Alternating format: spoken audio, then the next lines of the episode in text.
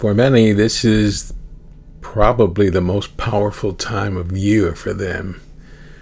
For it is when we, believers in Jesus Christ, calling ourselves Christians, celebrate the resurrection of our Lord Jesus Christ. I pray that you find yourself among those who truly believe. Amen. Welcome, this is Con Cafe. I'm Pastor Adi Valverde.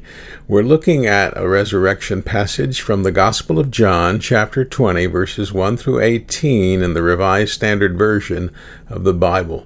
The devotional is called We Have Seen the Lord. Hear now the Word of God, verse 1. Now on the first day of the week, Mary Magdalene came to the tomb early, while it was still dark and saw that the stone had been taken away from the tomb. So she ran and went to Simon Peter and the other disciple, the one whom Jesus loved, and said to them, They have taken the Lord out of the tomb, and we do not know where they have laid him. Peter then came out with the other disciple, and they went toward the tomb. They both ran, but the other disciple outran Peter and reached the tomb first. And stooping to look in, he saw the linen cloths lying there, but he did not go in. Then Simon Peter came, following him, and went into the tomb. He saw the linen cloth lying, and the napkin which had been placed on his head, not lying with the linen cloths, but rolled up in a place by itself. Then the other disciple, who reached the tomb first, also went in, and he saw and believed. For as yet they did not know the Scripture, that he must rise from the dead.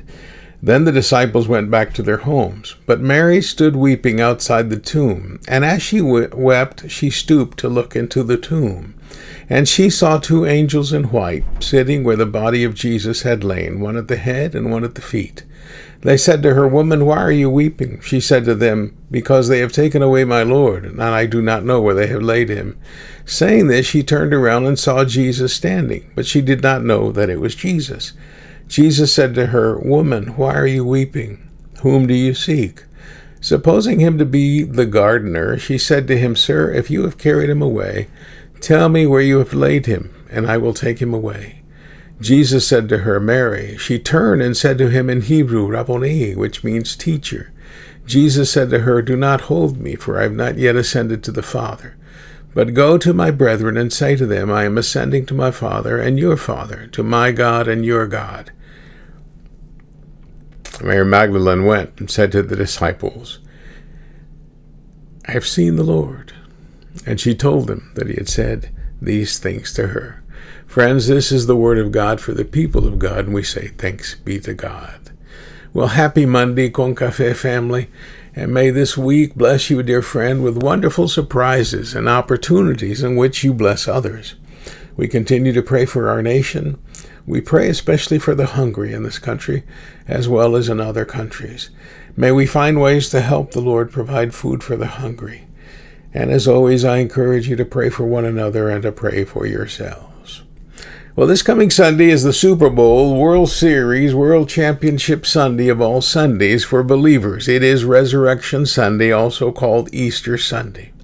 It's a wonderful day for our faith because it is when we, the church, declare our faith in the one who died on Good Friday on a cross and bore the sins of the world. For many, it's also a day of remembrance and precious memories of those who are now in glory, but those days with us, it was always a special occasion. I always remember that Easter was, was a special uh, Sunday when we could afford it, we all had new clothes or at least new shoes, and uh, the girls would get their new dresses, and mom and, and grandma would uh, have a little ritual where they would go to uh, their little flower garden and choose out either a red or white flower. And, I, and as we grew up, we, we got to understand the, the reason they wore a white flower and we would wear red ones because our parents were still alive. We had red, and because theirs had died, they wore white.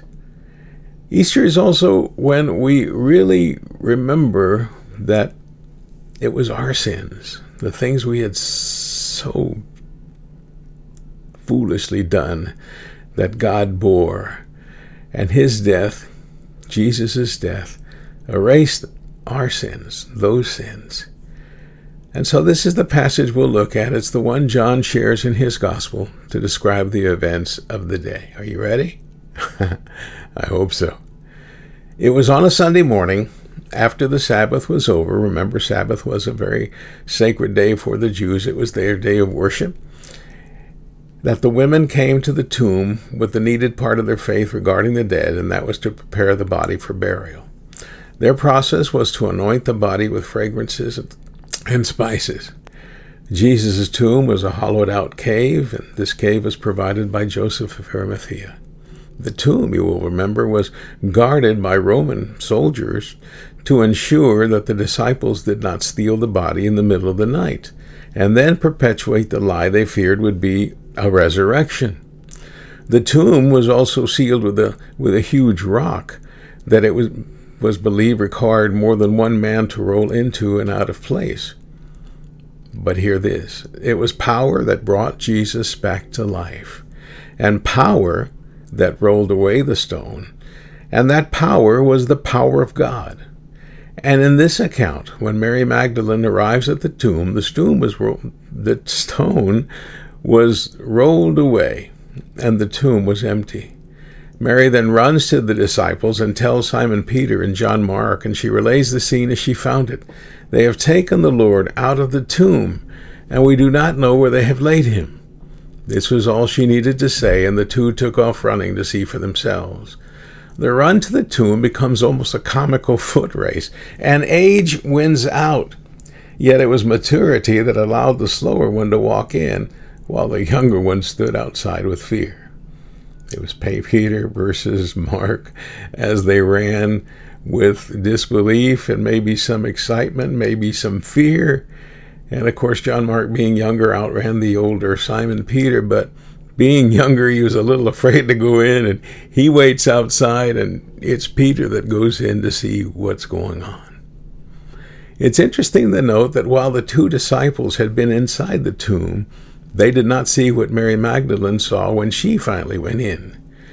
The two looked over, assessed the situation, and went back to report to the other disciples what they had seen. But Mary goes in and she sees two angels dressed in white sitting in the place where Jesus had been lain. None of this was comforting her, for she continued to weep. When she turned, she sees Jesus, but did not know it was him. He says to her, Woman, why are you weeping? Whom do you seek? Mary thinks Jesus is the gardener and asks him, If you had carried him away, tell me where you have laid him, and I will take him away.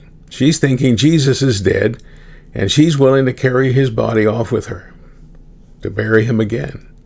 But it was Jesus who spoke to her and called her by name, Mary.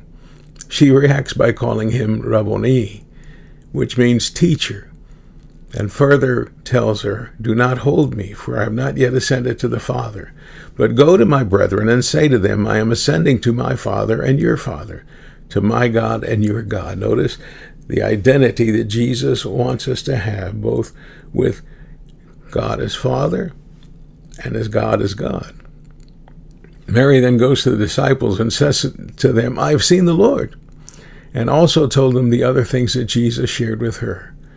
The rest, my friends, is our history. Interesting. Mary Magdalene saw the Lord.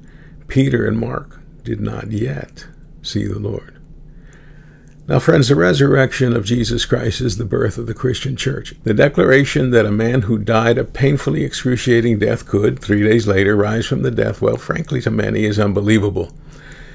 I may have shared with you how I had a seminary professor, a New Testament professor, lecture on the resurrection as being a, quote, faith event, close quotes, meaning it was something that only those who believed in Jesus could actually, and again I'm quoting the word see, the once dead man alive.